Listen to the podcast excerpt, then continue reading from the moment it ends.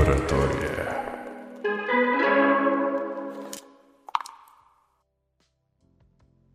Что ж, друзья, мы начнем буквально через минуту. Заваривайте себе чай, наливайте свежую кровь в ваши бокалы, да, или доставайте сырое мясо из своих морозильников. Мы готовимся прыгнуть в самую глубину ночи. Так. Кстати, а, пока мы не начали, а почему канал называется «Окаянный»? Интересно. Большой комплекс причин. А, начиная от совсем таких притянутых конспирологических теорий, которые мы не отвергаем, а, относительно вообще того, что канал создавался под мир тьмы и под вампиров. И это своего рода отсылка и на Каина была, и на... Ну, много на что на самом деле. Это в целом очень подходит тематике канала. У нас было отдельно очень почему-то большое желание назваться именем прилагательным. То есть было такое обсуждение. Очень много всяких штук. Можно вообще заметить, что у нас периодически, раз в сколько-то, даже в нашем Дискорде, всплывает этот вопрос с обсуждением. Там можно найти примерно 6-7 теорий, и в каком-то смысле каждый из них будет правильный. А, как-то так вышло. То есть это, ну, это продукт э, мозгового штурма на кухне в какой-то момент э, от нескольких лиц, просто которые занимались самыми ранними этапами создания канала. И как-то зашло очень. А, нам нужно было что-то не связанное с кубиками, как это часто бывает. А, ну, мы уже представляли, в какие сеттинги мы будем играть, что мы будем делать. А, это в любом случае должно было быть что-то мрачное или что-то там условно прокаженное в каком-то смысле. Это хорошее слово, ну, плюс оно довольно запоминающееся и не, не заезженное, скажем так. Мы, да, крутяк, ну, крутяк. Мы думали, что мы, может быть, назовемся, потом мы переименуемся, но с какого-то момента, ну, если не зайдет. Но с какого-то момента в любом проекте понятно, что ребрендинг будет стоить вам и по как-то и по репутации, и по новому введению дороже, чем поддержка уже того, что есть. Ну, в случае, если зашло. Ну, у нас зашло, поэтому так. Круть, круть, очень интересно. Да, когда наша лаборатория тоже выбирала название, это было отдельное приключение. Да, те мои коллеги из оргов, которые здесь присутствуют, не дадут соврать. А почему вы решили вообще записывать как бы свои игры и вести стримы? Я пришла вообще на канал Окаянный. Так, я сейчас так сказала, как будто... Ну, в общем, мы сделали канал Окаянный а, с, со мной как соведущей, ну, то есть с нуля, но на самом деле у меня есть бэкграунд работы в хобби. И до этого момента я работала на другом канале, ну, крупном. То есть это был не мой канал, это был сторонний проект с большой командой, а, связанный с настольными играми. Не с ролевыми, а именно с настольными и с варгеймами. Но поскольку и миры, то есть даже если мы берем, например, Warhammer, есть Warhammer Wargame, есть Warhammer там, от фэнтези до ну, всяко, всякого разного в настольно-ролевом формате. И в любом случае это пересекается. То есть, когда мы берем какой-то крупный мир, хобби-мир даже, там, берем, не знаю, «Властелин колец», мы сможем найти и настольную игру, и настольно-ролевую игру, ну и так далее. Поэтому, когда ты в этом работаешь, даже если там ты просто запишешь, записываешь новости о настолках, когда выходит ролевка, по, например, связанная с, с этой настолкой, тебя это касается. А, и поэтому я в целом этим занималась э, косвенно, потому что у меня была официальная работа, связанная с этим. А потом с этой работой произошел определенного рода коллапс, но у меня уже очень много... Ну, это была очень большая моя часть жизни, ролевые игры. К тому моменту уже я запуск... запустила формат вот на той площадке по вампирам, а, потому что мне хотелось, то есть мне нравился сеттинг, я хотела это продвигать как-то. А, и уже была определенная аудитория, которая, ну, я видела, что они приходят, они слушают. Тогда это были бэки. Именно, то есть бэк-стримы, где я про мир рассказывала. И то есть э, собирается аудитория, которая... Ну, есть какой-то фидбэк, понятно, что людям интересно. На тот момент ролевых каналов было значительно меньше, чем сейчас. То есть если мы берем там несколько даже последних лет, очень большой прирост различных пабликов, проектов и так далее. Их было меньше, по вампирам совсем мало, а по пятой редакции не было ну, вообще почти ничего, если не сказать ничего. И поэтому, несмотря на то, что с той площадкой э, возникли трудности, с вампирами никак не связанные, это не являлось причиной просто прекращать, и поэтому фактически людей, которым это было интересно, э, проекты, которые мы уже начали и хотели осуществлять, мы увели себе, э, потому что ну, фактически и это было только моими руками, и вот руками тех, кто сейчас на Окаянном создано. Поэтому нам ничего не мешало это просто взять и перенести куда-то. И мы открыли канал. Так что Вау. тут так. Это просто невероятно здорово. Спасибо большое тебе и вашей команде за то, что делаете мир настольно-ролевых игр разнообразнее и лучше. Да. А, к слову, про аудиторию и э, ВТМ пятой редакции, я думаю, мы можем потихонечку начинать. Что же, дорогие члены и гости нашей ролевой лаборатории, вы, наверное, заметили, что в нашем виртуальном лектории сегодня темнее обычного. По углам копится паутина, а где-то там наверху начинают тихо-тихо э, завывать летучие мыши, открывая свои красные глаза. А дело в том, что сегодня мы пригласили доцента настольно-ролевых наук, а также специалиста по готическим нарративам Алису Окаянную Мор. Привет, Алиса! Доброго времени суток всем, кто сейчас пришел, кто уже здесь и кто будет в записи это слушать. А, приятно, что пригласили. Спасибо большое за это. А, сегодня я уже видел, что много вопросов есть, так что нам будет О, что да. обсудить.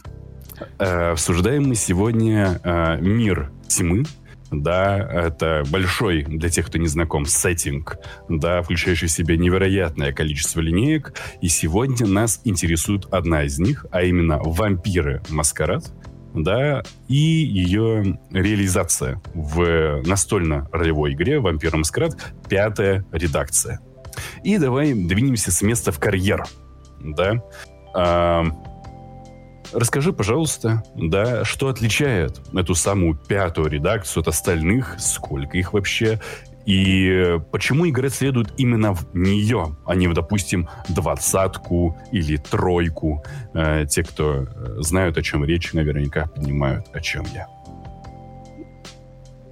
По вопросу сколько? Вопрос сколько тут ты сам ответил, это пятая редакция. А, есть, понятно, что всякого разного рода но, и если мы будем говорить о вампирах в мире тьмы, мы можем говорить не только о линейке старого условно мира тьмы, есть еще новый мир тьмы с другими вампирами, но близким к этому. Я думаю, мы об этом еще, может быть, сегодня поговорим. Но в целом пятая редакция — это самая новая, самая свежая редакция по, этой, по этому миру.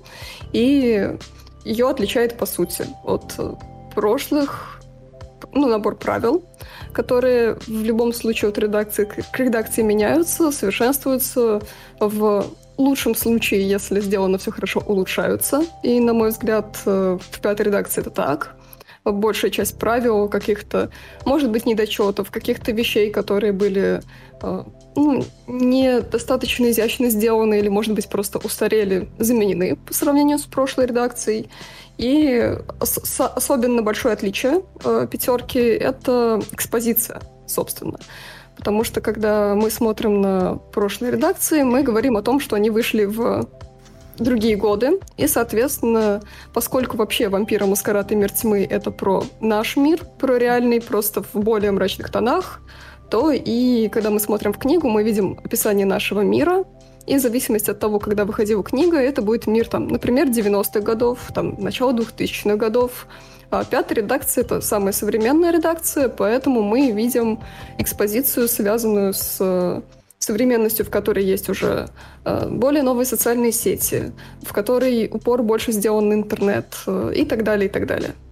И, соответственно, проблемы того же вампирского общества, какие-то основные концепты игры, которые могут лежать в основе вашей истории, завязаны на современности, они изменены по сравнению с тем, что было до этого, под запрос времени и под то, как э, менялся мир вампиров Маскарад. Угу. А, к слову про ваши истории, дорогие друзья, вы можете писать свои вопросы в специальный чат, который называется «Внимание! Вопросы». Мы в конце попытаемся их всех обозреть. Эм, Алис, скажи, пожалуйста, вот такую вещь для тех слушателей, которые, возможно, не очень знакомы с миром тьмы или которые, возможно, еще не играли да, в эту систему. Какие бы ты выделила ее основные кор-механики, да, и в чем ты бы выделила их главную особенность, да? Попробуем сделать такую небольшую деконструкцию. Как я уже сказала, мир тьмы — это наш мир, наша современность. Э, ну, вы можете рассказывать про прошлое, несомненно, но это так или иначе привычное нам прошлое. То есть э, те же исторические события, те же сейчас какие-то инфоповоды и так далее, и так далее. И на основе этого мы смотрим на мир, в котором все то же самое, казалось бы, но за этим стоит что-то. А в данном случае это что-то — это существование сородичей, они же вампиры, которые по большей части а, ходят среди обычных людей, живут плюс-минус как обычные люди, поскольку поддерживают условный маскарад — а, маскарад — это, по сути, концепт, а, э, который э, повествует о том, что а, вампиры не должны выдавать своего, своей природы, своего присутствия в обществе, поскольку это может повлечь определенного рода трудности, с какими сообщество сородичей столкнулось во времена Первой Инквизиции. Не все поддерживают идею маскарада, она не всем нравится, но так или иначе, это такая основа мира, и это то, на что нацелены действия большого количества вампиров в, в игре. А поэтому мы рассказываем это если в целом, то есть историю без каких-то дополнительных «но», кроме вот такого основного главного факта, что в этом мире существуют еще люди, которые познали смерть, но Э, переродились и теперь пытаются как-то выживать и перестроиться к этой новой жизни, э, переосмыслить себя, может быть. Э, и у них все те же проблемы, по сути, что и у смертных людей, все те же политические игры, что у смертных людей. Ничего не отличается, поскольку мир тот же, кроме ряда особенностей, связанных с самим таким физиологическим существованием и таких очень экзистенциальных моментов, связанных с вечной жизнью и с потребностью в крови. В основе этого лежат э, и механики игры. Основные первое — это голод. Любой вампир так или иначе э, сталкивается с тем, что его диета очень сильно меняется, и прочие вещи, которые раньше его как-то привлекали, запахи, в целом еда как таковая его не интересует, а вот человеческая кровь является жизненно необходимым ресурсом для существования. И ну, определенного рода это и зависимость, это предмет влечения, страсти, и это необходимость, очень жгучая. А, поэтому механика голода — это одна из основных механик. А, сородич, который голодает, который э, так или иначе истощается. Он не может существовать постоянно не подпитывая себя кровью, его внутренние ресурсы, они сжигаются со временем, и он должен их пополнять. А чем голоднее он становится, тем меньше его заботит что-либо, кроме своей основной потребности. И это может приводить к очень фатальным результатам, к драматическим каким-то моментам, связанным с тем, что э, вампир может потерять контроль над собой или в целом принимать какие-то решения очень основанные на вот, вот, эти, вот этом желании каком-то, на этой, на этой потребности. А, поэтому на основе механики голода есть очень много всего. И от того, насколько голоден вампир, э, меняются правила игры, меняются э, даже пул его игральных костей, э, которые держит игрок обычные кости заменяются на кости голода, которые, по сути, ничем, например, не отличаются, кроме того, что единица и десятка в результате на этом на этой игральной кости может э, привести не просто к неудаче или не просто к успеху, а к неудаче и к успеху, связанным с вот этими вот голодными побуждениями. Э, например, таким образом, если вы э, делаете что-то, даже просто, например, хотите попасть в квартиру, в какую-то чужую квартиру, делаете это очень рационально, вы чувствуете себя хорошо, вы можете просто взломать ее. Но если вы делаете это, когда у вас в подкорке лежит вот это вот сосущее чувство, что вам, вам не до этого, вам, вы более, может быть, психованы, вам нету дела до, каких, до какой-то аккуратности, а, и вы преуспеваете в своем деле, но, например, по результатам игральных, игральных костей на голодных кубах выпадают э, успехи, Возможно, это будет не просто проникновение в квартиру, а вы выламываете эту дверь, вы оставляете следы, которые может привлечь полицию, например, потом. Потому что вы не, вас не так заботит это, вас заботят другие вещи. А, и это сказывается и психологически сильно, и в целом на жизни, и на том, как сородичу вообще адаптироваться к этому миру. Это, вот, наверное, первое основное. Второе — это связано с этим аспектом, тоже не менее важно, это механика и концепт человечности. Любой сородич, когда он встречает э, сталкивается с становлением, то есть преобразуется из обычного смертного человека в вампира.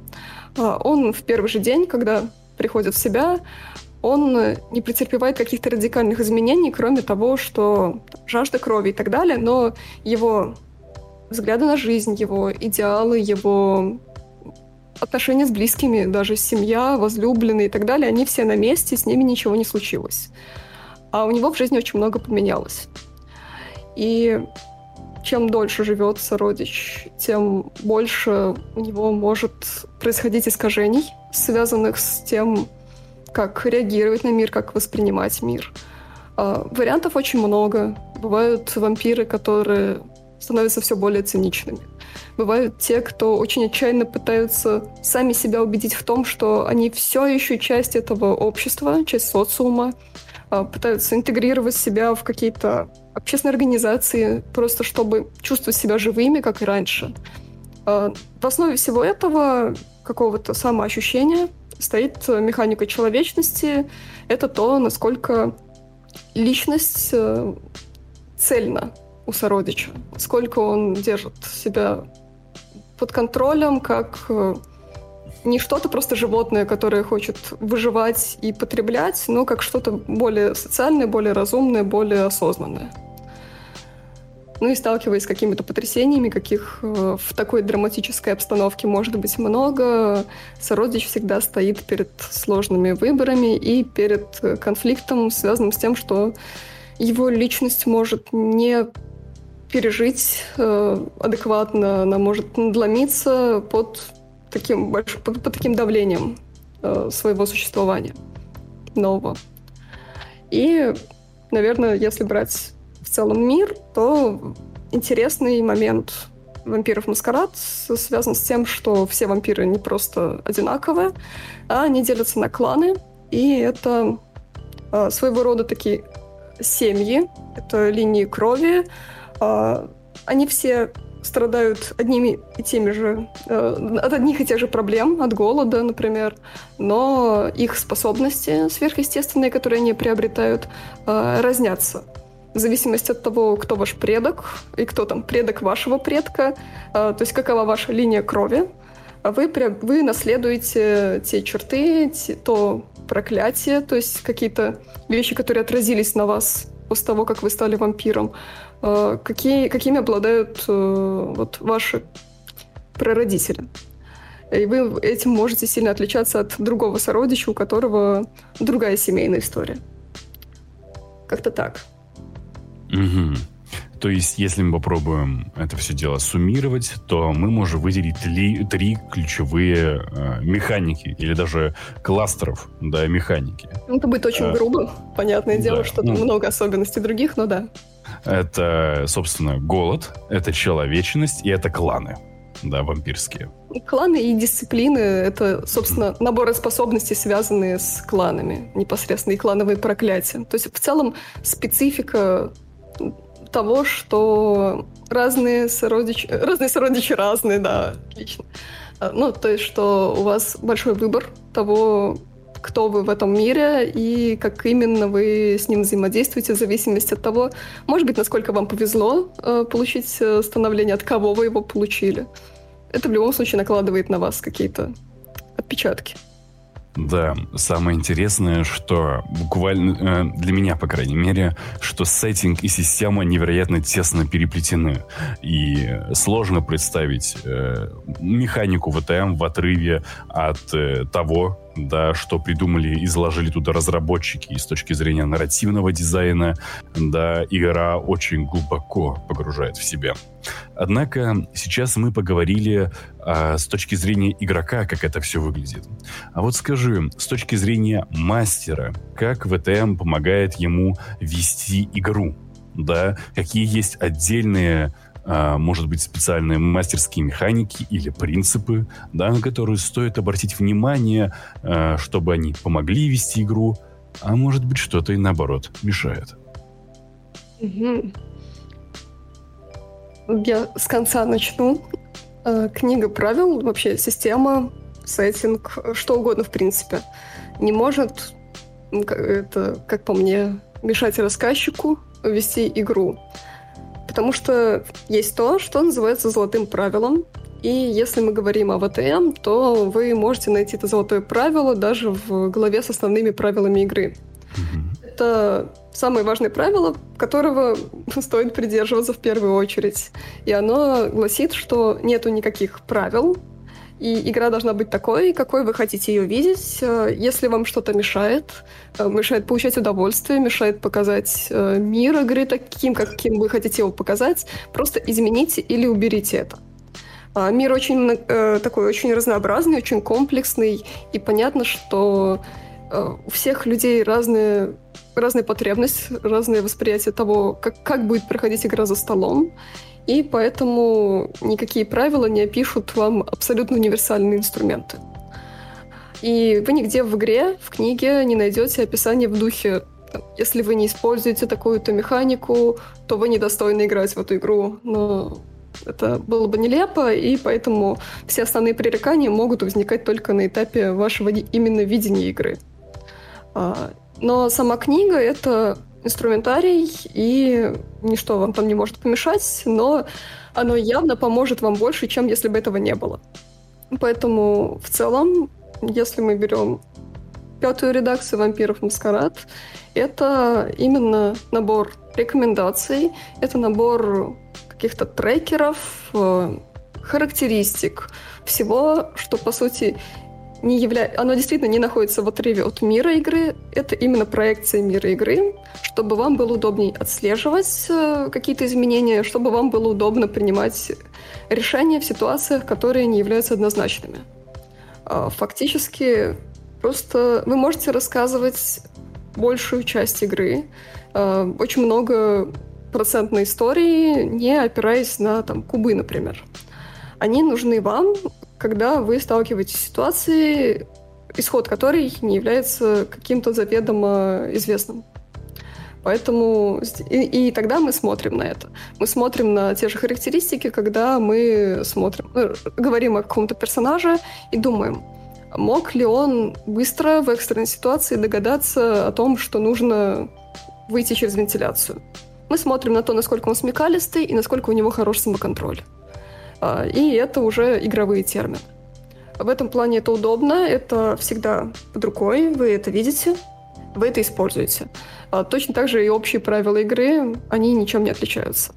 А, и насколько вы хотите дотошно это делать, насколько вы хотите использовать именно правила, книга вам оставляет разные возможности. Есть общий набор правил основных, есть э, более расширенные механики, есть там дополнительные преимущества.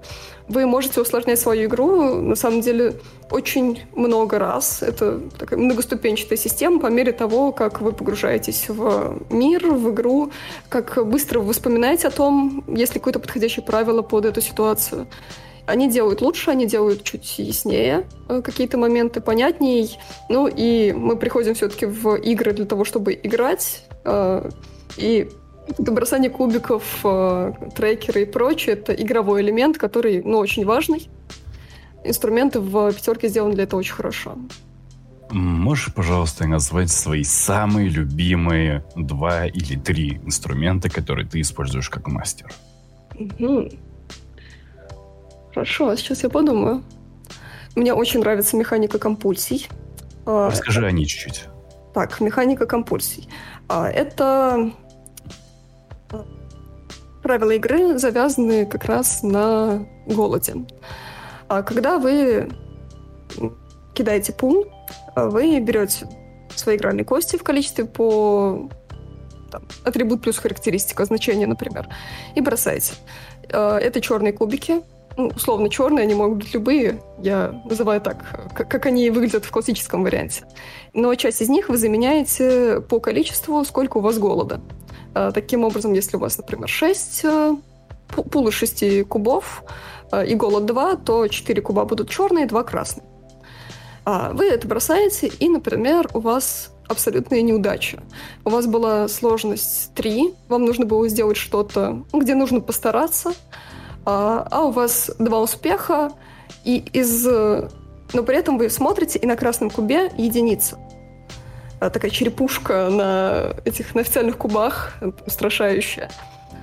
Когда у вас не успех, то есть неудача прям в проверке, и на голодном кубе у вас критический провал, то есть есть единица, а, то тогда ваша э, натура, вот ваш, ваш голод, ваше естество, оно меньше поддается вашему, какому, вашему какому-то эмоциональному контролю, и вы, как один из вариантов, можете получить компульсию.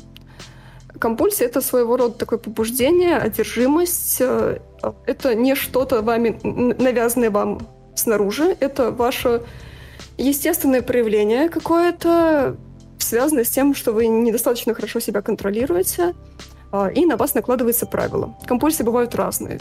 А, например, может быть компульсия паранойя.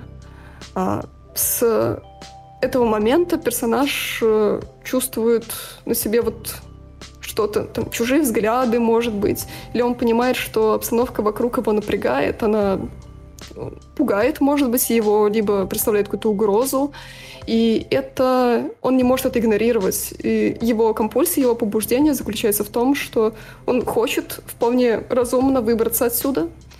А, и это очень мешает ему принимать какие-то решения или совершать действия, пока он находится в этом окружении. А, игры механические, он получает штраф на все остальные броски, на все действия, не связанные с тем, чтобы избежать этой ситуации, чтобы уйти из этой ситуации, то, что она его напрягает.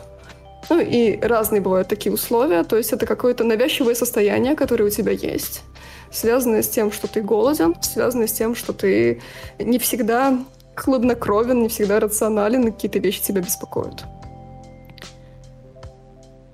Mm-hmm. Очень э, клевая штука. Наверняка это невероятно нервирует и продает массу адреналина игрока. Да, и в дополнение к этому игра предлагает на отыгрыш той же компульсии, если игрок... Понятно, что некоторым игрокам может быть не очень... А, так, если мы описываем сходу со стороны, не очень комфортно, это частая ситуация, она встречается, с ней нужно просто поработать и подумать, как ее воспринимать, когда персонаж э, недостаточно хорош или когда персонаж э, ну, испытывает какие-то трудности когда он не может принимать решения нормально, потому что он параноидален.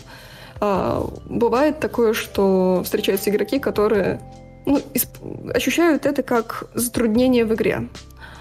А при этом правила игры предлагают такую штуку, как поощрение, связанное с тем, что если игрок отыгрывает компульсию. Прям так искренне ее отыгрывает. Например, у него компульсия вред. Он хочет причинить кому-то вред. Физически или просто эмоционально. Неважно. Но вот что-то в нем такое гневное выросло, и ему хочется это выплеснуть. И игрок это отыгрывает, несмотря на то, что, может быть, у него будут с этим проблемы потом, может быть, это не лучшее решение сейчас в ситуации, а, за хороший отыгрыш э, рассказчик может, ну, за принятие решений подобного толка, может э, разрешить э, персонажу восстановить силу воли, если у него есть повреждения. А, по сути, это отображение того, что сородич — это человек, который ну, решил отпустить себя, свои побуждения, и ему стало легче. Ну, то есть он, да, допустим, он бросил свои дела и сказал, я не буду вообще во всем этом участвовать, меня, меня тут все нервирует, я ухожу, мне тут не нравится. И когда он оказывается за дверью, ему полегчало. А, поэтому устанавливает сила воли, например. То есть какие-то такие моменты отыгрыша слабости или отыгрыша не, самых таких, самых полезных решений а, игра поощряет ну, так, восстановлением воли, например. Есть такие инструменты, они хороши, это Э, помогает рассказать историю о, не о роботах, а о каких-то, ну, живых людях, в конце концов. Ну, как живых? Сколько ну, это возможно? Э, функционирующих, не живых людях, да. Чувствующих. Скажем это так. Блин, э, нереально круто. Эм, это на самом деле отдельная тема, как говорить со своими игроками, да, о вампирах и как вести нулевую э, сессию, да, но об этом мы поговорим чуть-чуть позже. Эм, мне тем временем есть другой вопрос. Вот смотри, давай представим, что мы с тобой геймдизайнеры, да, и мы делаем игру настольно-ролевую, да, по схожей теме, да, как и вампиры Маскарад. И мы берем вампиров как один из наших главных референсов. Вот скажи, какие механики, или не только механики, что-то еще, можно вот прям брать и воровать у ВТМ, да, заимствовать свои игры? И что бы ты выделила в таком случае? Это очень глобальная тема, а, потому что она начинается с вопроса, а зачем мы делаем собственную игру? А, в том плане, что... Ну, ну да, наверное, вот это такой камень преткновения моего ответа сейчас, потому что «Вампир Маскарад» — это хороший самостоятельный большой продукт, он качественный. Я тут просто отмечу, что а, я, я, я не знаю, есть ли у вас какая-то связь, может быть, там какие-то планы на будущее относительно приглашения или разговора с таким проектом, как «Рыжий библиотекарь». И знаете ли вы о нем? О, да. А, я работаю в этой команде, и я долгое время собирала вестник Кикстартера. То есть смотрела за тем, какие игры выходят, какие люди делают собственные проекты. И на примере ДНД, например, можно сказать, что есть ДНД. Это очень крупный, хороший, большой продукт. Есть много людей, которые делают что-то свое и пытаются делать фэнтези, но без чего-то такого, что лежало бы в основе чего нету в ДНД, и именно поэтому вам нужно делать игру, а, продукт в любом случае будет хуже, чем Dungeons and Dragons, потому что за этим большой бэкграунд и большая работа стоит. Поэтому тут вопрос в том, почему мы делаем игру по схожей тематике и почему мы не используем уже готовый инструмент. Давай начнем с этого. Ну, допустим, у нас стоит такая задача да, э, нам она, допустим, поставлена сверху, да, и мы... Вопрос стоит скорее в том, э, как мы декомпозируем, да, вот эту игру, да, и какие из нее идеи, да, тебе кажутся самыми ценными. Вот так давай поставим вопрос. А, самая ценная идея для меня, ну, это, понятно, субъективная история, mm-hmm. это персонажа-центричность. А, поскольку мы рассказываем истории про, про человечность, про адаптацию к миру, про примирение с самим собой, с этим миром, про что-либо угодно другое, а наши инструменты и «Вампир Маскарад» — это так, направлены на то, чтобы взаимодействовать с персонажем игрока а, и рассказывать историю через призму этого персонажа. Есть другие игры. Есть игры, в которых мы берем мир и вы можете создать там персонажа за три минуты, у него есть самая простая мотивация. На самом деле это все не важно, он появляется в этом мире, но мир от этого сильно не меняется. Вы можете запихнуть условно в эту историю любого там гнома, эльфа, кого угодно, не сильно что-то изменится. Потому что вы рассказываете историю, например, о, о мире, фэн, вот каком-нибудь фэнтези или о там, глобальных исторических событиях. Вампиры, несмотря на то, что в них могут присутствовать э, самые разные темы, в первую очередь ориентированы на то, что это персонажа-центричная драма. Либо персонаж-центричный хоррор, ну, понятно, э, комплекс всего этого, но все-таки в основе всего этого стоит личность. А решения, которые принимаются, правила, которые есть, а, побуждают и рассказчика, и игроков в первую очередь думать о том, как это отразилось на персонажа, как э, персонаж отреагировал, что, что в нем изменилось, что он будет теперь делать и так далее. Это хорошая вещь.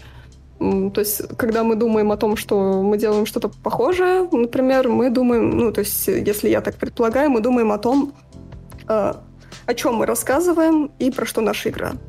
Если наша игра как вампиры, про то, что мы рассматриваем изменения в мире или какие-то вопросы через э, такое условно бессмертное существо или человек, который понял, что есть что-то еще, кроме обычной смертной жизни, которую он видел, то и правила, инструменты и прочие вещи должны помогать нам рассказывать именно такого типа истории.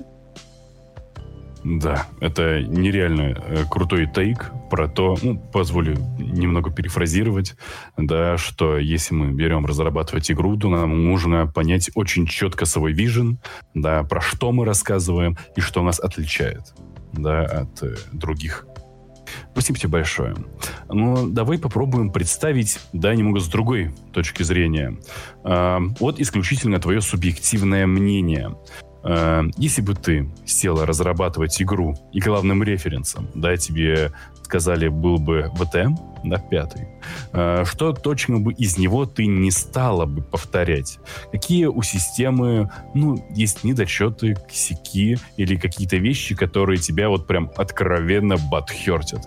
Да, а могла ли бы ты выделить что-то похожее?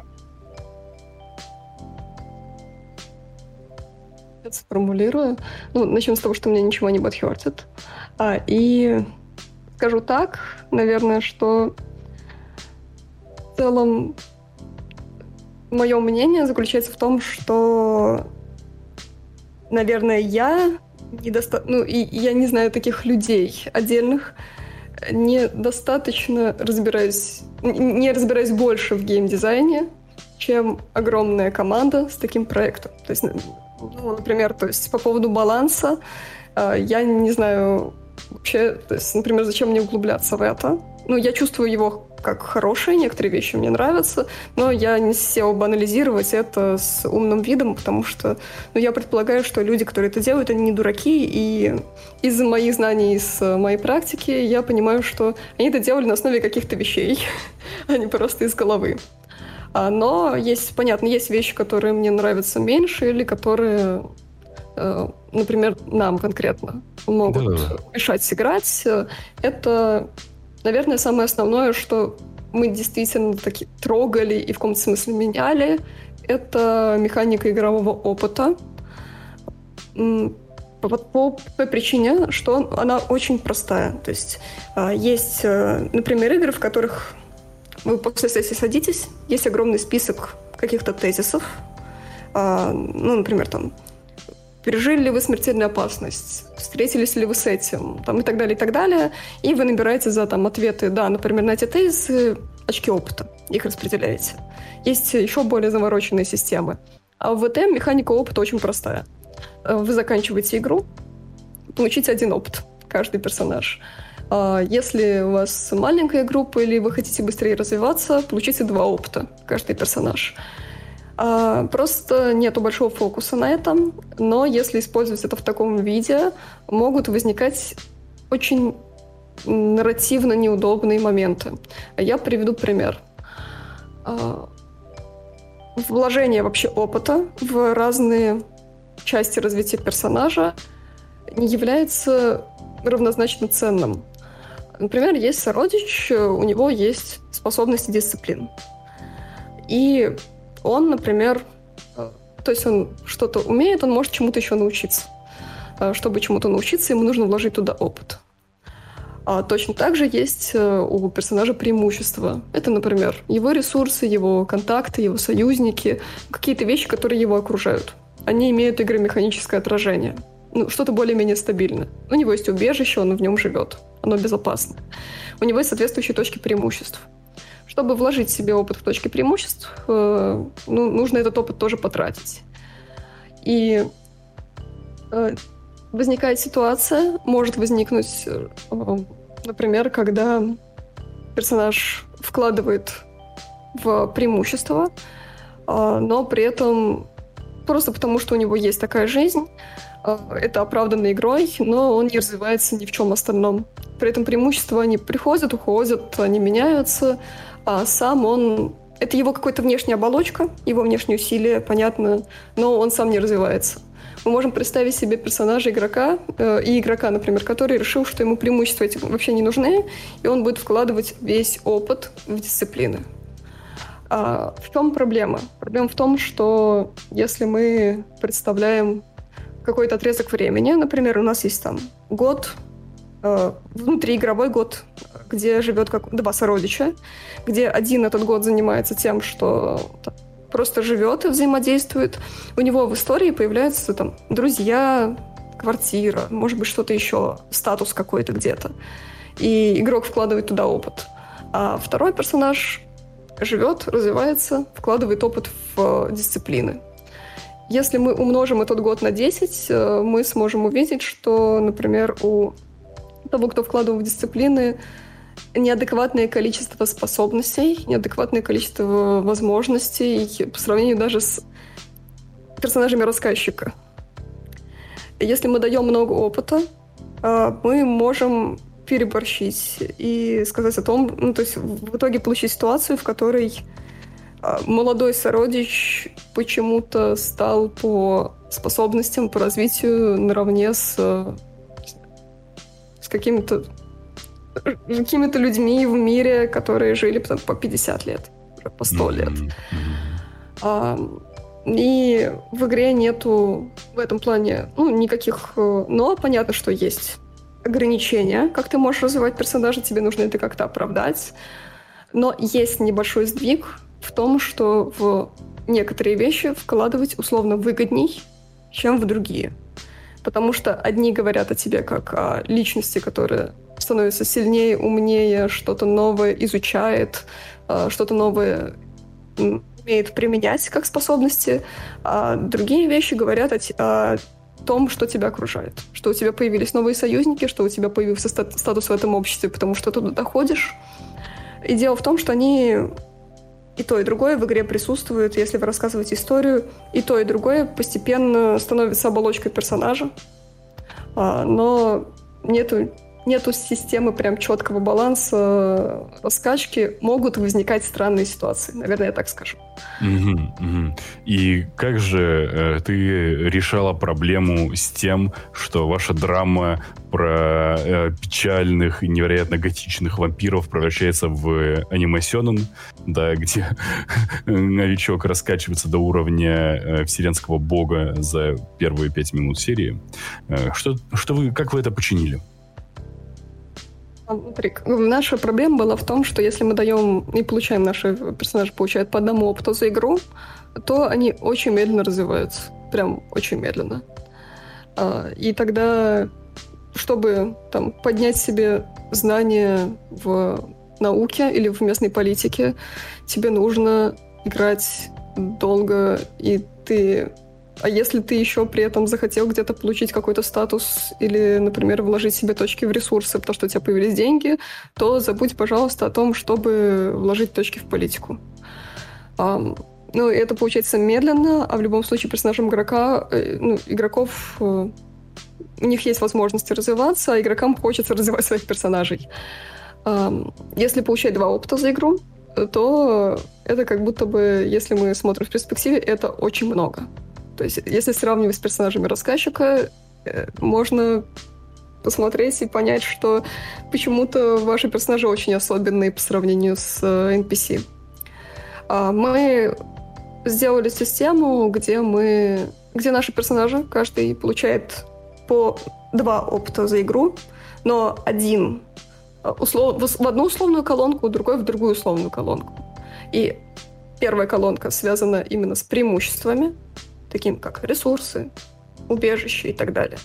А другая именно с характеристиками персонажа. Mm. То есть это два опыта, то есть это довольно много, поэтому персонаж все-таки, у него есть какое-то отображение в мире чего-то, что каких-то изменений, но при этом эти изменения, они ну, плюс-минус равновешены, внутренние и внешние. Круто, интересная система, я лично возьму ее себе на заметку, когда буду вводить чудесный мир тьмы.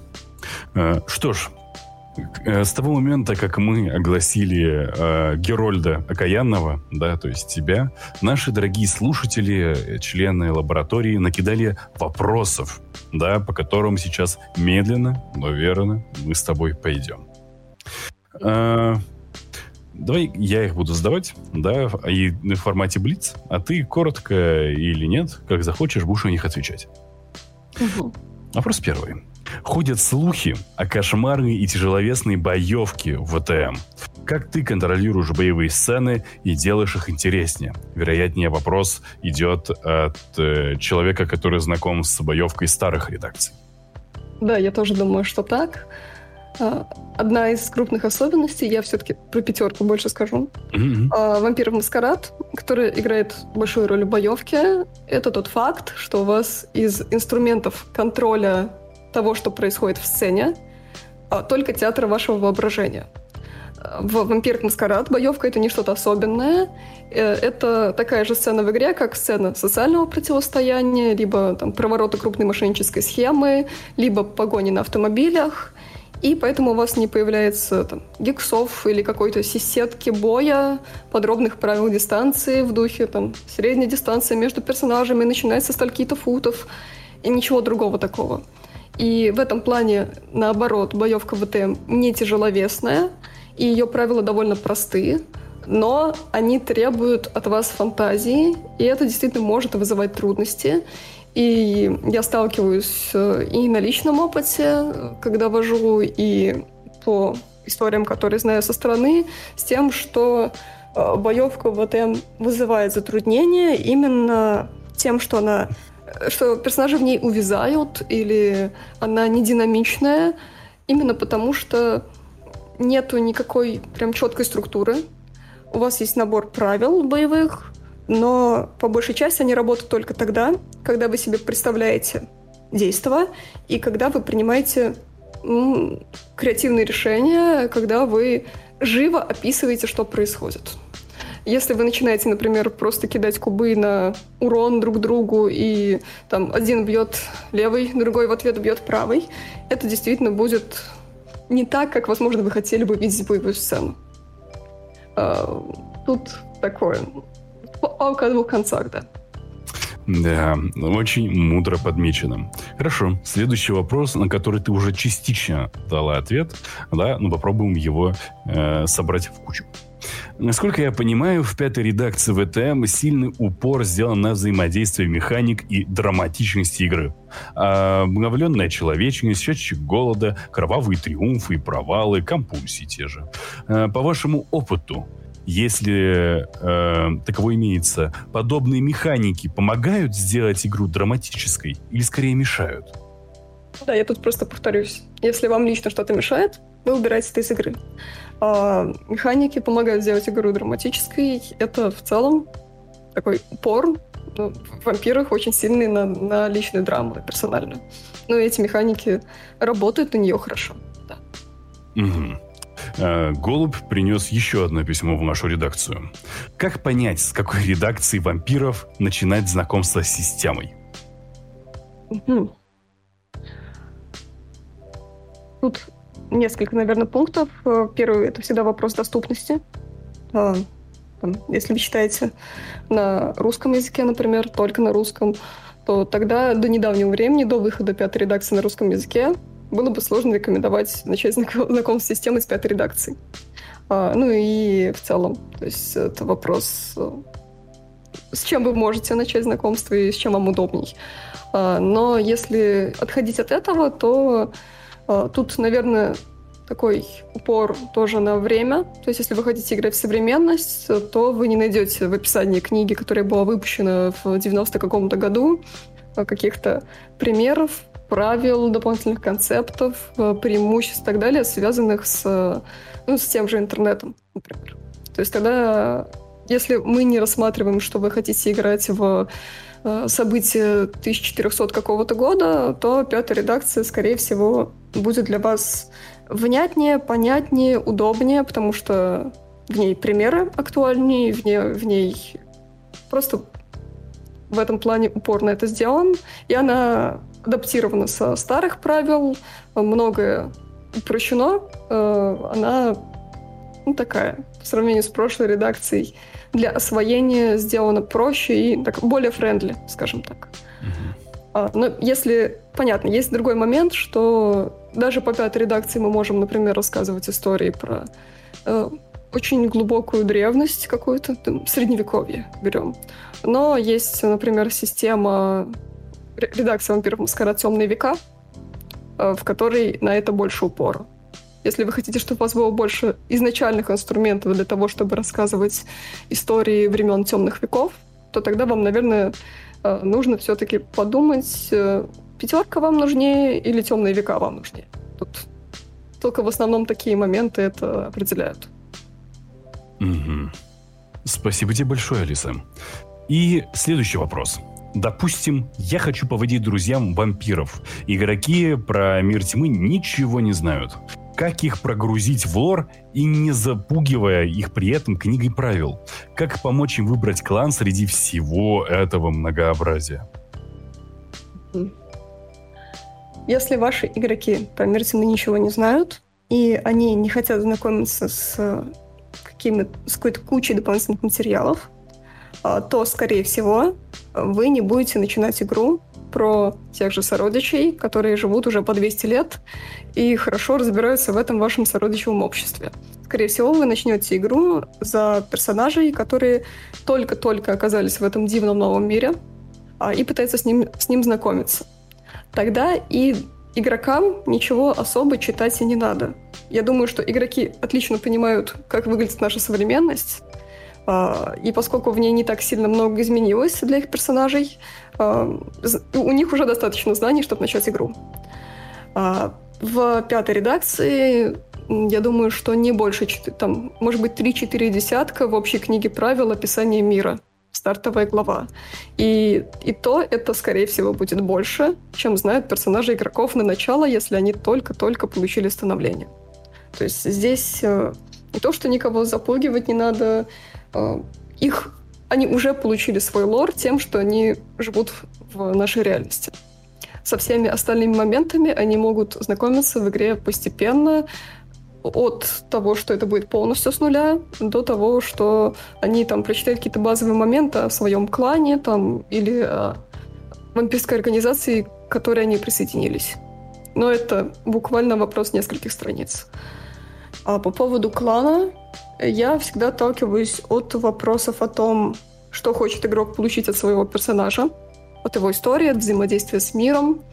А, если рассказчик знает, какие есть кланы, хорошо. А, и значит, он может завести разговор с игроком о том, что этот игрок вообще хочет, э, что ему интересно. И, как показывает практика, это уже сильно сократит список вариантов. Если я разговариваю с игроком, и он мне описывает, что он хочет играть в такого... в... ну, в человека против общества, например, который э, скрывает себя от чужих глаз, который вызнает чужие секреты, э, он хочет быть так, ну, условном социальном дне, взаимодействовать там с криминальными авторитетами и так далее, но он не хочет боевки, например, как таковой. Э, он хочет так играть что-нибудь. Он хочет обладать властью, но такой властью в серого своих кардинала. руках, серого кардинала, да, секретами и так далее, то я уже могу себе представить, какие дисциплины, например, какие способности ему могут быть интересны. А поскольку у каждого клана есть набор э, способностей клана начальных, э, то это уже сокращает список кланов. Э, Еще там несколько наводящих вопросов, если надо. У меня уже есть набор одного, двух, максимум трех кланов, каких, какие я могу предложить персонажу. Там мы уже обсудим там с ним, что ему интересней. Уже что игроку интересней. Так что тут многообразие действительно присутствует, но кланы очень разные, отличаются друг от друга, и поэтому нужно просто понять, чего хотите. Это не, не нужно, короче, выдавать сразу лист кланов, чтобы нужно было все прочитать и выбрать. От, проще от обратного, тогда это не выглядит так пугающе.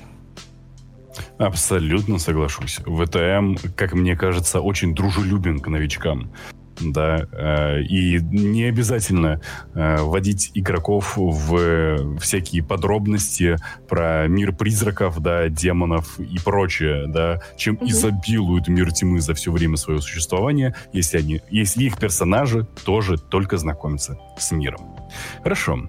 Под э, гигантским ролевым микроскопом нашей лаборатории затерялся большой текст. Да, это большой вопрос, который поделен на две части – да, и сейчас я их себе зачитаю. А, во многих настольно-ролевых играх часто используют разнообразные хоум-рулы.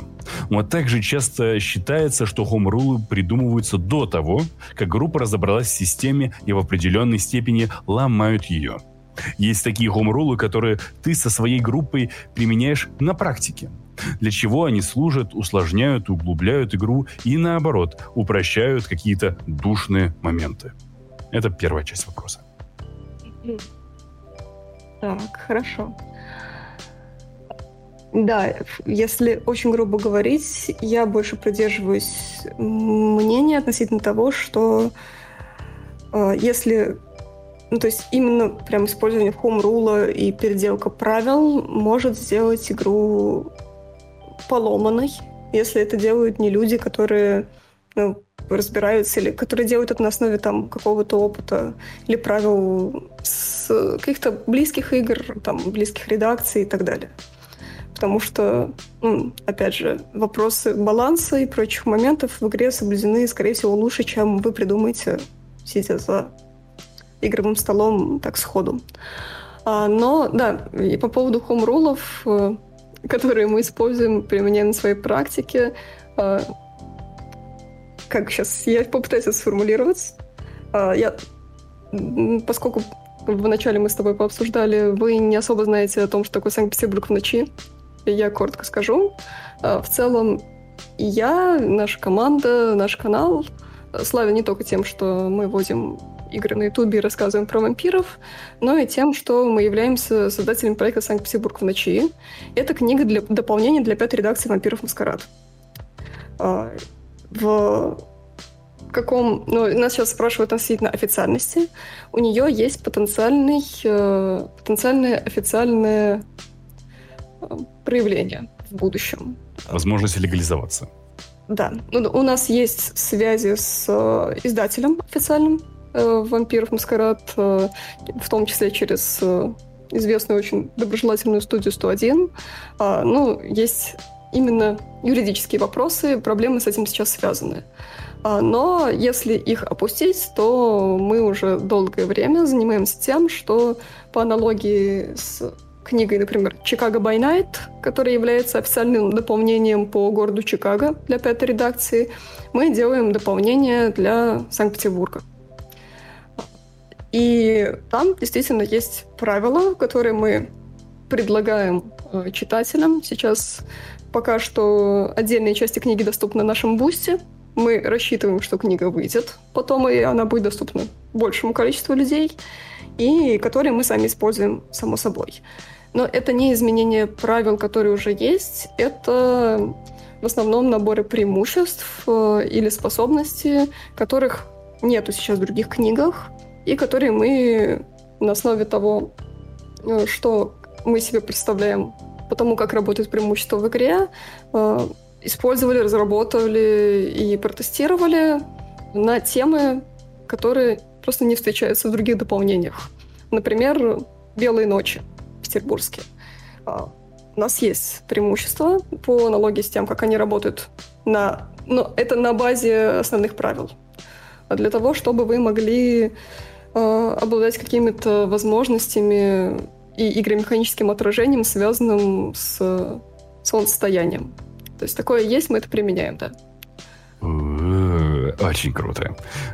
Скажи, там будет только механ, или вы обозреваете там географию Петербурга, и там будет какое-то приключение? Что-то похожее. Именно готового приключения нет, но это не книга про механ, это книга, которая в большой своей части состоит из описания мира, то есть именно лора вампирского Петербурга, истории, именно связанные с сородичами, начиная с закладки Санкт-Петербурга и даже чуть-чуть раньше, когда здесь не было Санкт-Петербурга как такового, но были все-таки поселения с вампирами, которые здесь определенного рода были, развивались, приезжали, как-то видели этот город и как-то на него влияли. А, то есть историческая часть занимает э, такой существенный э, блок в книге. А отдельная глава есть с сородичами Санкт-Петербурга, начиная от принца, то есть местного правителя, а заканчивая какими-то более рядовыми, но интересными персонами, которых рассказчик сможет использовать в своей игре, как готовых персонажей рассказчика. То есть мы вообще мы демонстрируем э, такую экспозицию городскую Питера, вампирского. И в книге при этом будут присутствовать э, способности, например, там, магии крови, основанные на э, более местной культуре, на более местных чародеях, э, таких, которые здесь что-то придумывали. И преимущества тоже связанные с какими-то здесь группировками, с историей города. То есть и правила найдутся, и лор найдется, и персонажи. Что ж, ролевая лаборатория желает вам успехов и сил. Это невероятно трудоемкая работа. И э, я лично э, призываю следить за проектом, да, на правах рекламы, так сказать. Что же, давай мы с тобой перевернем эту записку, найденную под микроскопом. Я задам тебе вторую часть вопроса. Второй вопрос из личной практики. Вампирам периодически необходимо питаться. Поиск жертв достаточно репетативный. Я иду в свой район, кидаю несколько проверок, возникают сложности, я их как-то решаю. Если углубляться в каждую такую сцену, то это очень сильно растягивает повествование, замедляя движение по сюжету. Если упрощать их, то мы как будто забиваем на важный аспект игры – демонстрацию того, что игроки играют все же за монстров. Как найти баланс? Так, сейчас я осмыслю большую пасту. Вообще, есть несколько вариантов, как вы можете питаться и как вы можете отыгрывать в игре эти моменты. А, в самом начале вопрос я услышал по поводу района, и отмечу, что не так много сородичей запитаться в район. А, в целом, то, как ваш персонаж получает кровь, имеет очень широкий э, выбор. Если вам хочется, например, чтобы ваш персонаж не испытывал сильной нужды, э, то вы можете настроить своего персонажа, например, как персонажа, который обладает договором с каким-то другим сородичем, либо, с, либо имеет контакты в какой-нибудь больнице, откуда он получает а, пакеты с даже не обязательно с кровью, а уже с плазмой, но у сородича может быть преимущество железный желудок, и он может потреблять вот эту вот холодную обработанную кровь. А, тогда у вас не будет сцен охоты. У вас будут, будет другая, может быть, игра. Вы тратите на это ресурсы, влияние, время, да, но у вас не будет истории про район. Если, ну и в, таку, в, таку, в таких случаях э, сцены экстренного питания вообще могут стать редкими очень. Это когда у вас, видимо, все очень плохо пошло, и вы сорвались в голодное безумие. Ну, тогда это будет что-то выдающееся, из ряда вон выходящее, и вы не будете сталкиваться с этим постоянно в каждой сцене, когда ваш персонаж голоден. А, и вообще в целом, если ваш персонаж профан, он как-то только что в этом мире, то да, может быть такое, что вы углубляетесь в каждую подобную сцену, но это, вероятно, ваш выбор, и вы рассказываете историю про а, человека, который ощутил, что у него есть жажда крови, и он для него каждое каждое, такое, каждое такое событие — это что-то из ряда вон выходящее, что-то, что, ну, во что вам и хочется углубиться. Но если это не так, и мы рассказываем историю про того, кто не первый день с широко раскрытыми глазами смотрит на мир, то не факт, что каждая сцена питания будет являться чем-то исключительным, а, и, соответственно, это не всегда будет замедлять движение по сюжету и замедлять повествование. А, вы можете, если хотите останавливаться на этом иногда, можете только когда это, опять же, что-то что пошло не так, например. Но mm-hmm. не концентрируясь на этом так сильно. То есть твой ответ звучит, ну, я попробую э, как-то Давай. сверить часы. Это все зависит от конкретной динамики группы, да, и нет ничего плохого в том, что питание кровью становится, ну, рутинной жизнью вампира.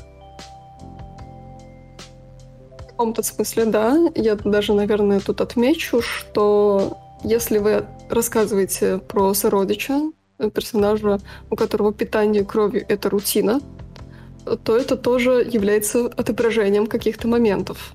То есть тоже что-то говорит о нем, в конце концов.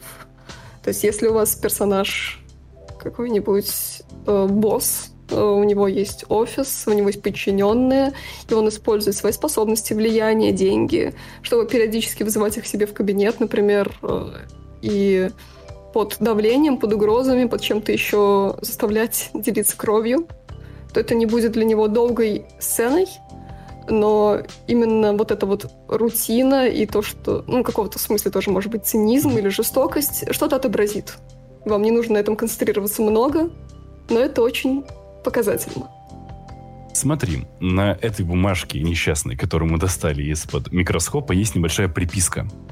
Охота на обывателей ради крови достаточно сексуализирована и многим напоминает насилие, особенно учитывая то, что происходит на улицах в темных подворотнях. Как можно показать ужас этого действия, но при этом не романтизировать насилие и не триггерить игроков, для кого это может быть болезненной темой? Если вы играете в... Давай, начнем с того, что если у вас присутствуют такие сцены, а, то вы перед этим, как и в целом во многих настольных ролевых играх, желательно во всех, обсудили вопросы согласия. И у вас, ну, вы используете инструменты, это уже не с вампирами связано, какие-то, которые делают вашу игру игрой, а не потенциальными психологическими травмами.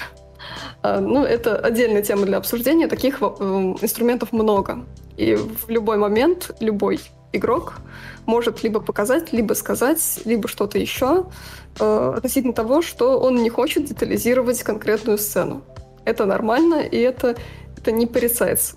Вы не должны говорить ему, что ты должен отыгрывать чудовище, поэтому давай мы сейчас каждую деталь, как закатываются глаза у этого смертного, будем обсуждать. То есть если вы это делаете, то ваш уровень детализации, видимо, как-то сопряжен с тем, с согласием группы, в общем. А при этом я тут отмечу, ссылаясь к тому, что до этого было уже сказано, что если у вас есть игроки, которые, которых травмируют истории об убийствах в подворотне, то не делайте так, чтобы у них были персонажи, которые убивают в подворотне.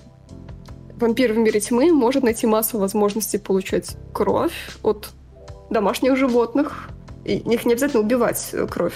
Останавливается. Если вы не переборщили, ваша э, собака, которую вы завели, э, походит недельку-другую, и все будет с ней в порядке, если вы повторите, собственно, свое питание. А до типа питания консенсу... консенсуалист — это, по-моему, джентльмен в русском языке, в русскоязычной редакции, который отражает именно такие гуманные взгляды на жизнь. Консенсуалист — это парасородича, который считает неприемлемым пить кровь э, без согласия.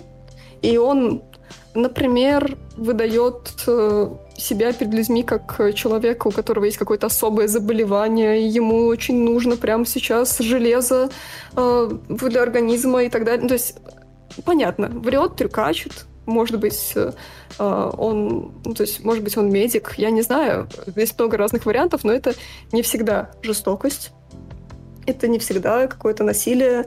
И, наверное, если персонаж испытывает, э, ну, игрок испытывает какие-то побуждение к тому, чтобы не рассказывать истории а, своим... Ну, это точно так же, как игрок не будет создавать насильника и убийцу вне вампиров, а просто и вкладывать там персонажу физические статы для того, чтобы бить людей, если он не хочет а, а, про это рассказывать. Тут с Голодом абсолютно то же самое.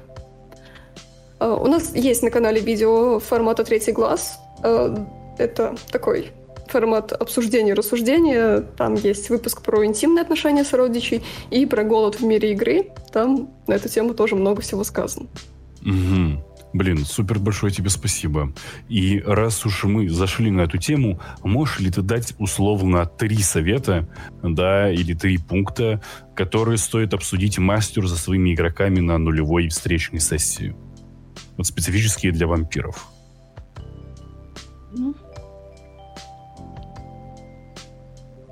Ну, тут, конечно, сильно зависит от мастера от игроков, но это в любом случае определенно вопросы насилия. А, ну, тут это как важная тема игры в любом случае. И вам нужно это обсудить. Как именно тут? Это, ну, это очень личное. Зависит от, э, и от игрока к игроку. А вам нужно в целом, это не касаемо специфики вампиров маскарад, но касается все-таки и этой игры тоже, обсудить, что вы хотите от игры и о чем вы рассказываете.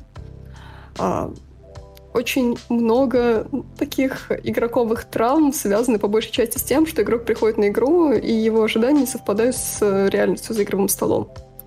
А, то есть э, игрок может прийти играть вампиров э, в историю, он хочет рассказать историю про абсолютно отбитого человека.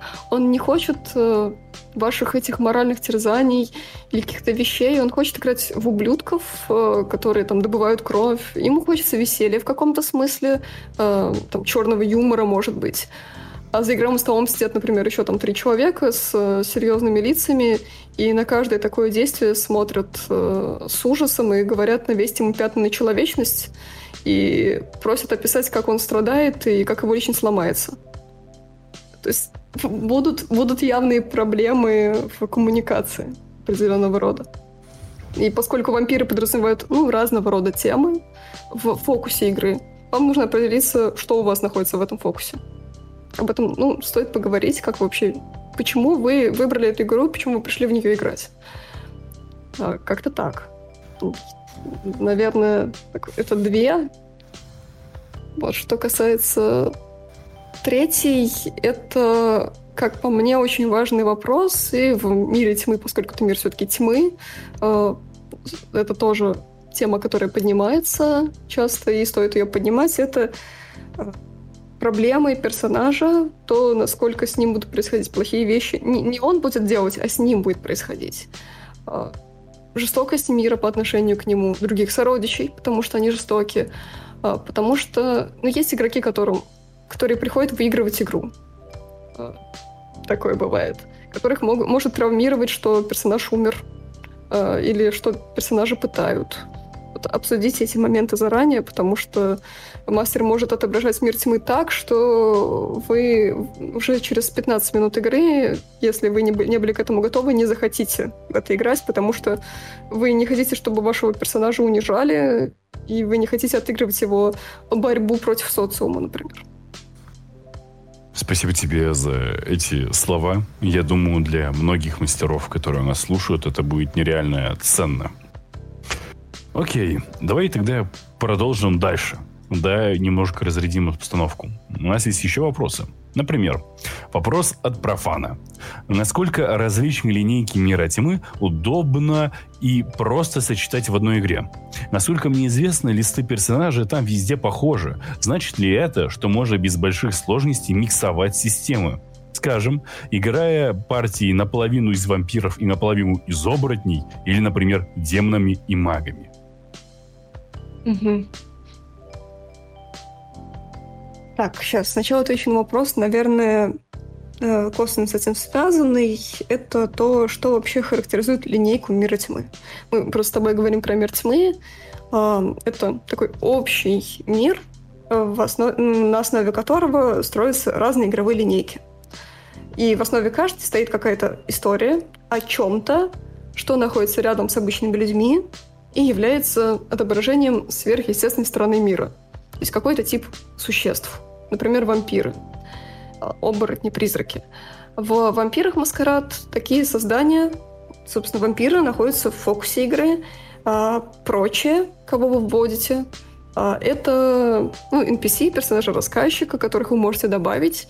И, допустим, не будем уходить далеко, мы берем пятую редакцию «Вампиров Маскарад», мы в главе антагонисты можем найти правила на оборотней, на фей, на призраков, в общем, на представителей всех других линеек. Другой вопрос, что в пятой редакции, ну и вообще в «Вампирах Маскарад», а, вы рассказываете про вампиров, а значит, такие... То есть у вас основной фокус просто на, суще... на существовании вот этих э, существ. Столкновение со всем остальным — это какие-то отдельные ситуации, отдельные события, э, что-то такое, что может вызвать вау-эффект, например, но не является прям рутинным и не стоит рядом с вампирами. То есть оборотни не такие же могущественные, влиятельные, обладающие тысячами способностей, как и вампиры, потому что вы все-таки рассказываете про вампиров. Оборотни антагониста, да, э, инструмент рассказчика, да, но не то же самое, что вампиры в «Вампирах Маскарад». В «Оборотнях» другая, в линейке «Оборотней» другая история. А, поэтому, если мы берем именно такие известные классические линейки обычного такого мира тьмы привычного, то эти игры не подразумевают обычно, что у вас э, полпартии из одних существ, полпартии из других существ. Хотя мир игры может содержать самых разных э, созданий. Однако есть э, и другие продукты, которые помогают проще как-то создавать и координировать разные вот эти вот линейки вместе в рамках кроссовера, но это по большей части так называемые хроники тьмы, э, неофициально известные как Новый мир тьмы. Это параллельная другая серия продуктов, где более универсальные правила для каждой линейки, и вы можете их сочетать именно для того, чтобы у вас в повествовании могли быть персонажи разных линеек, разного происхождения и так далее. Если мы берем классические вот вампиры маскарад, о которых мы говорим, и другие то все-таки это нетривиальная задача. Ну и игра по своей идее, которая, в ней заложена, не предполагает, что у вас будет все вместе взято сразу, и вы про все это сразу рассказываете. Спасибо тебе огромное. И небольшая ремарка от ролевой лаборатории. Если вы хотите такую игру, где у вас будет темное городское фэнтези, и при этом все игроки играют за представителей разных магических существ, то в э, мире ПБТА существует такой, такая игра, как «Городские легенды» да, или Urban Shadows. О ней мы подробнее поговорим на нашей встрече про ПБТ с Крайком, да, но в ней вы как раз можете играть и за оборотней, и за вампиров, и за кого угодно. Однако сегодня мы говорим не про ПБТА. У меня есть еще вопросы. Немного оф топ В какие линейки Мира Тьмы, кроме вампиров, нужно обязательно поиграть? Зависит от, от ваших предпочтений. Э, конечно же. То есть э, в основе каждой линейки лежит какая-то тема, у нее есть какой-то общий флер. Если он, он вам интересен, то попробуйте. Э, например, возьмем, возьмем линейку призраков. Она отличается от вампиров. В линейке призраков вы рассказываете про людей, которые не как вампиры пережили смерть, но потом продолжили жить в обществе, а которые буквально пережили смерть и находятся в мире, где только те, кто умер, это вот это вот условный подземный мир, а, они видят через такую пелену а, все еще живых людей. То есть они существуют в параллельной реальности, по сути. А, ну и эта линейка более, более тленная. То есть вы уже умерли, у вас нету пути назад, вы призрак, вас... Она, эта линейка более мрачная. Э, даже более мрачный, чем вампиры, да. Это больше про такой тлен. Э, ну и про тоже такие очень сильные экзистенциальные вещи. Там ну, есть свои особенности, если вам такое интересно, играйте в это. Ну, у оборотней свои темы и так далее. То есть нет чего-то, что обязательно надо поиграть. А у каждой линейки есть основные тезисы, на которых она строится, и, собственно, за счет которых она себя вам продает. Если вы целевая аудитория, вы это купите. Ну, поиграйте тогда. Спасибо тебе большое, Алиса. И еще один вопрос. Э, что слушать, читать, смотреть по вампирам? Каналы, подкасты, паблики. Можешь ли ты поделиться, да, может, каким-то своим топом для вдохновения не только?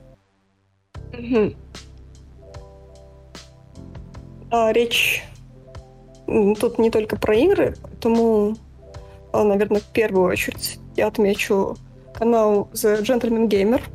Это канал Мэтью Докинза. А, по-моему, первое видео про вампиров у него на канале вышло на данный момент, а, полагаю, лет 10 назад, а то и больше. То есть, если говорить про пятую редакцию игры, например, то его имя вы можете найти в именах разработчиков. Fall of London, он писал часть книги «Культа кровавых богов», то есть человек находится прям внутри этого всего. Это э, человек, который очень хорошо, подробно, очень Э, театрально изящно рассказывает вам про мир игры. То есть единственный минус для кого-то может быть, что канал на английском языке.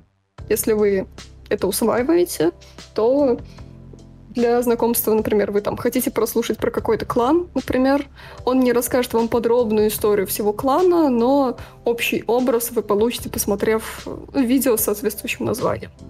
Это хороший канал человека, который ну, непосредственно занимается разработки линейки вампиров Маскарад. А, есть официальный канал World of Darkness, на котором выходят как новости, так и игры. Сейчас они играют по Нью-Йорку. До этого была официальная компания по Лос-Анджелесу, хотя ее первые сезоны были на другом канале, но в любом случае тоже. А, если вы хотите, ну, как и новости, например, послушать, так и э, игры посмотреть, тем более, что Опять же, во главе всего этого стоят э, люди, которые непосредственно отвечают за пятую редакцию вампиров, а то и не только за пятую, то это то, что вам надо. Но это тоже английский. А если говорить по-русски, то э, это не будет удивительный ответ, я думаю, но есть канал Окаянный. А, да. А, там есть как лорные видео, так и... Вообще три формата. Есть видео чисто про лор, они более тяжеловесные, то есть, опять же, чтобы не повторяться, например, если вы смотрите «Джентльмен Геймера», вы смотрите более короткое видео, чтобы получить общую какую-то информацию. Если вы хотите послушать долгий там подкаст уже какой-то более подробный э, про там какой-то клан или про какую-то тему, то у нас такого формата именно лорные видео. А есть формат э, именно третий глаз, где мы обсуждаем какие-то аспекты, как, например, там, интимная жизнь сородичей, или вот голод как тема, как механика и как проблематика. Это может быть интересно, я думаю, что вам это может дать какие-то мысли, идеи и что-то рассказать об игре. И мы играем. А, мы играем «Санкт-Петербург в ночи». Это наша компания, э, которая, в основе которой лежит книга руководства, которая уже обросло достаточно мясом, которое планирует все-таки выйти в какой-то момент. И в, мы, собственно, показываем, рассказываем про Петербург. Да, там Вилс кидает ссылки. И в это воскресенье мы начинаем новую историю на канале. А, Ее можно будет начать смотреть, не посмотрев кучу часов до этого. Мы все-таки стараемся когда мы начинаем какой-то новый сезон, и особенно вот то, который начался в это воскресенье, рассказывать э, с плюс-минус нуля, хотя, ну, понятно, что это мир Петербурга, который есть, и какие-то зрители, которые там читали, смотрели, будут знать о нем больше, но вы можете прийти и включиться в это, чтобы посмотреть, как можно рассказывать про, про Питер, про вампиров, про российский город э, и так далее. Угу. А, друзья, скоро рассвет, поэтому у вас есть последняя возможность задать в чате вопросы нашему спикеру, а я пока расширю вопрос, который уже задан. А откуда ты берешь вдохновение для своих игр? Может быть, у тебя есть какие-то любимые сериалы, книги или видеоигры, например? Я беру вдохновение буквально отовсюду. А, по большей части, если я вожу все-таки вампиров маскарад, я вожу их питерских, я беру, ну, так вот, если откровенно говорить, из реальной жизни. Потому что а, если ты рассказчик, который долго вводит ну, реальность какую-то, то больше ты, ты не можешь ее вводить в отрыве от реальной жизни, и поэтому э, люди, события и прочее, даже можно пройтись по улице и подметить себе много всякого разного. А, ну, соответственно, я параллельно живу, смотрю сериалы, играю в игры и какие-то решения или идеи оттуда перенимаю. То есть у меня нет какого-то прямого источника, откуда я прям черпаю все, что только можно, потому что считаю его самым удобным для себя. А, но так или иначе, я собираю информацию в пассивном режиме просто в течение своей жизни как-то так выходит.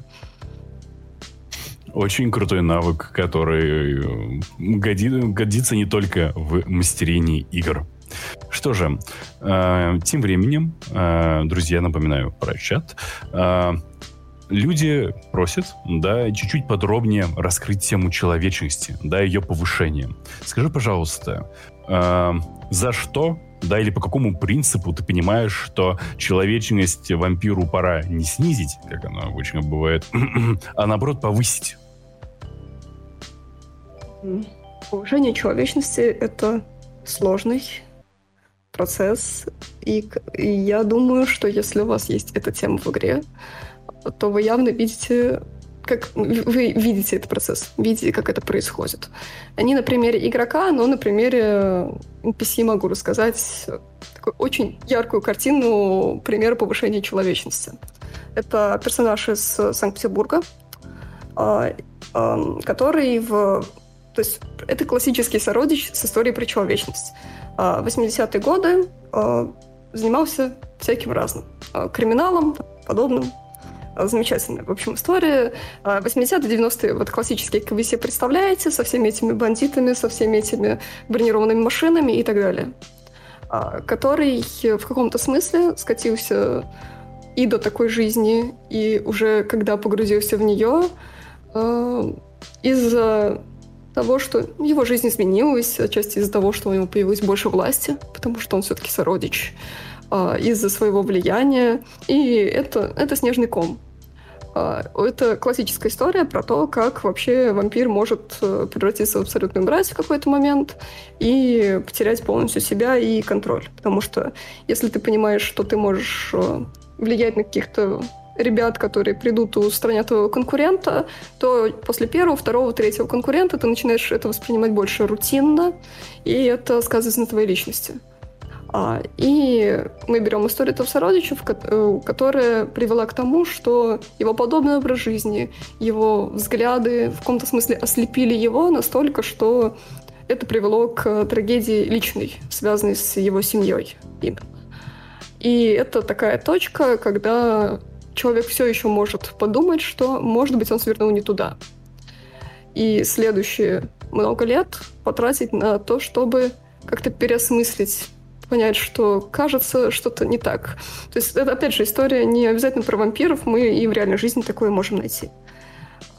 И человек берет, например, и понимает, что человеческая жизнь все-таки имеет какую-то цену, что, может быть, стоит как-то свои возможности, свою власть, которая есть, вложить что-то во что-то другое или хотя бы попробовать. Потому что, кажется, ну, он уже оторвался от реальности достаточно, чтобы а, не контролировать трагедии, которые могут происходить вокруг.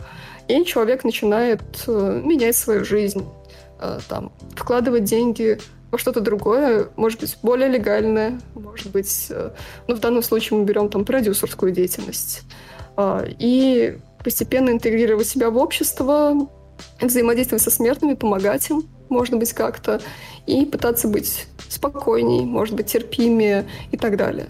То есть это осознанный путь э, вот к тому, чтобы э, не увязнуть в этом, когда уже ты достигаешь точки невозврата. Если вы видите что-то условно подобное, понятно, что персонажа центрично всегда, то это, в принципе, похоже на мотив повышения человечности. медленно. То есть это человек, который приобретает новые убеждения, какие-то якоря, за которые он цепляется в реальной жизни, там, какие-то вещи, которые он определяет для себя как важные, как ценные, так, общечеловеческие убеждения, которые он переосмысливает, рефлексирует, и постепенно его личность укрепляется, он становится более цельной, и, в принципе, это путь, по которому можно вернуться к человечности значения выше, чем который у тебя сейчас есть. Тоже, дорогие друзья, вы уже видите, как солнечные лучи, подобно мышам, крадутся в нашу лабораторию. Они пробиваются сквозь окна. Это значит, что нам пора расходиться по гробам. Дорогие гости лаборатории, спасибо большое за вашу активность в чате. Да, там были невероятно интересные тезисы. Да, и Спасибо, что были с нами, дорогой технический директор Поттер. Спасибо большое, что ведешь запись и контролируешь этот э, хаос да, силой своего Ордоса. И, разумеется, прекрасная, окаянная Алиса. Спасибо, что поделилась своей мудростью с нами. Это был очень классный вечер. Спасибо, что пригласили. Залетайте на сервер к нам. Э, ссылочки все есть. Есть какие-то обсуждения, вопросы, то это все принимается. Так что не думаю, что все заканчивается этой встречей. О, да. Надеюсь, мы еще не раз встретимся э, на просторах ноч... ночной России. И не только. Э, что же, с вами была ролевая лаборатория. Изучайте и играйте. Доброй вам ночи.